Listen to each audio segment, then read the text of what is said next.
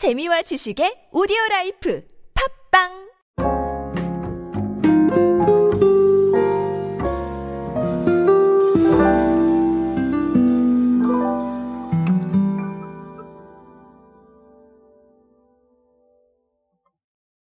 우리의 메타버스에 대한 논의는 점점 많아지고 있습니다. 여러분도 아시다시피 어, 이 메타버스 플랫폼에 대한 이야기도 많고 또 메타버스의 개념에 대한 이야기도 많으며 또 각종 기업과 기관의 메타버스 적응도 빨라지고 있습니다. 하지만 메타버스를 보면서 그 메타버스의 개념도 중요하겠지만 어, 메타버스가 도대체 의미하는 게 무엇인지 아는 것도 상당히 중요할 것이라고 생각을 하는데요. 오늘 사례를 바탕으로 메타버스가 의미하는 점 그리고 우리가 좀 알아야 될 게 무엇인지에 대해서 한번 알아보도록 하겠습니다. 안녕하세요 여러분 노준영입니다. 디지털 마케팅에 도움되는 모든 트렌드 이야기로 함께하고 있습니다. 강연 및 마케팅 컨설팅 문의는 언제든 하단에 있는 이메일로 부탁드립니다. 자 SK텔레콤이 메타버스 서비스 이프랜드를 열심히 밀고 있죠. 그래서 여러 가지를 하고 있는데 최근에 아주 흥미로운 사례가 하나 나왔어요. 뭐가 나왔냐면 참여형 메타버스 웹드라마입니다. 이름은 만약의 땅이고요. 어, 이 부분을 메타버스라는 개념에 맞추기 위해서 출연 배우와 드라마 배경 모두 이프랜드 내 아바타와 테마 공간을 활용해 제작이 됐고요. 드라마를 연출하는 PD 등 스태프 역시 이 촬영장에 아바타로 입장해 제작에 참여를 했습니다. 그리고 주요 배역에는 실제 웹드라마 연기자를 캐스팅을 했고요.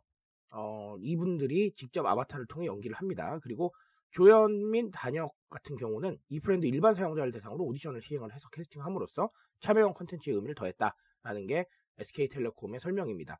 글쎄요, 이 부분이 우리가 기존에 봤던 웹드라마와는 조금 다른 개념이 될 것 같기는 해요. 근데 아, 이런 것들 아, 메타버스를 활용함에 있어서 결국은 새로운 경험을 주고 있다라는 부분에서 많이 신경을 써야 될 것 같습니다. 자, 어, 오늘 드리고 싶은 첫 번째 얘기는 사실은 웹드라마라는 어, 새로운 경험이에요. 저는 이 웹드라마 자체가 새로운 경험이라는 뜻이 아니라 어, 메타버스 내에서 웹드라마를 한다라는 게 새로운 경험이라는 거죠. 제가 강연을 꽤나 많이 하고 있는데 이 강연을 할 때마다 메타버스에 대한 질문이 참 많이 나옵니다. 메타버스를 마케팅에 어떻게 활용을 해야 되느냐라고 말씀을 많이들 하시는데 사실 저는 메타버스 활용하시라라고 얘기를 하진 않아요. 왜냐하면 어, 이 메타버스 자체를 우리가 활용을 하려고 하면 사실은 개발이나 이런 쪽에 굉장히 많은 비용과 노력이 들어갈 겁니다. 그런데 그 부분을 당장 네, 턱하니 하실 수 있는 부분은 많이 없을 거라고 생각을 해요. 물론 네, 예산 많이 들고 마케팅 할 수 있으면 너무 좋겠죠. 근데 사실 그런 경우는 많이 없기 때문에 저는 메타버스를 막 추천하는 편은 아닙니다. 근데 메타버스를 통해서 우리가 반드시 알아야 될 건 자, 이런 식으로 새로운 경험이 계속해서 들어가야 된다는 거예요. 우리가 컨텐츠도 그렇고 어떤 SNS 상에서 많은 것들을 하는 부분도 그렇지만 기존에 있었던 걸 너무 답습하려고 하시면 안 된다라는 얘기를 좀 드리고 싶어요.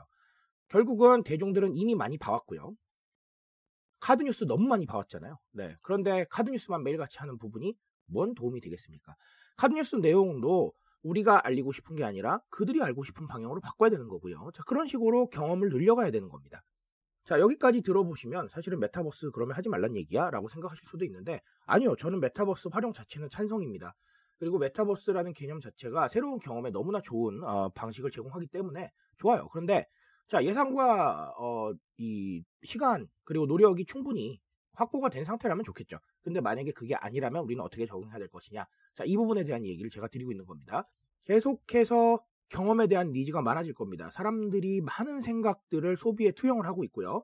그 투영을 통해서 상당히 많은 이 액션들을 하고 있기 때문에 결국은 저는 그렇게 생각을 합니다. 메타버스도 새로운 경험을 줘야 될 거고요. 지금처럼 뭐 예를 들면 우리가 아바타다 혹은 뭐 가상현실이다 이런 단어로 대표될 수 있는 메타버스가 아니라 그런 단어는 개념의 기본으로 두고 네, 새로운 경험을 줄 수 있는 방법들 그리고 해당 어떤 뭐 가상 공간에 들어가서 할 수 있는 행동의 범위를 계속해서 늘려가야 될 거고요. 자, 그게 경험 아니겠습니까? 그리고 그게 아니라고 한다면 우리는 어쨌든간 인터넷 세상에서 네, 가상 공간에서 혹은 아니면 SNS 세상에서 끊임없이 새로운 것들을 추구해야 된다. 기존에 있었던 방향성과 다른 것도 한번 해보고요. 자, 기존에 어떻게 보면 이미지만 했다면 영상도 한번 시도해 보시고요. 기존에 있었던 부분들이 사실은 홍보 영상 쪽에 초점이 맞춰져 있었다라고 한다면 네, 쇼폼 플랫폼도 한번 활용해 보시고요. 자, 이런 식으로 새로운 경험들을 계속해서 늘려가야 될 것이다라는 말씀을 드리고 싶습니다. 자, 또 다른 하나는 자, 짧게 말씀을 드릴 건데 어, 웹드라마죠. 웹드라마는 숏폼의 일종입니다. 우리 웹드라마 엄청 긴 경우는 좀 드물죠. 그래서 어, 뭐 웹툰, 뭐 웹소설, 웹드라마 이런 것들이 다 숏폼에 들어가는데요. 어, 이 SK텔레콤이 메타버스를 활용한 지금 활용의 수단이 바로 웹드라마죠. 웹드라마를 기업에서 활용하는 경우가 많습니다. 이 branded 컨텐츠로 웹드라마를 활용하는 경우도 있고요. 아니면 그냥 홍보성으로 웹드라마를 제작하는 경우도 많은데요.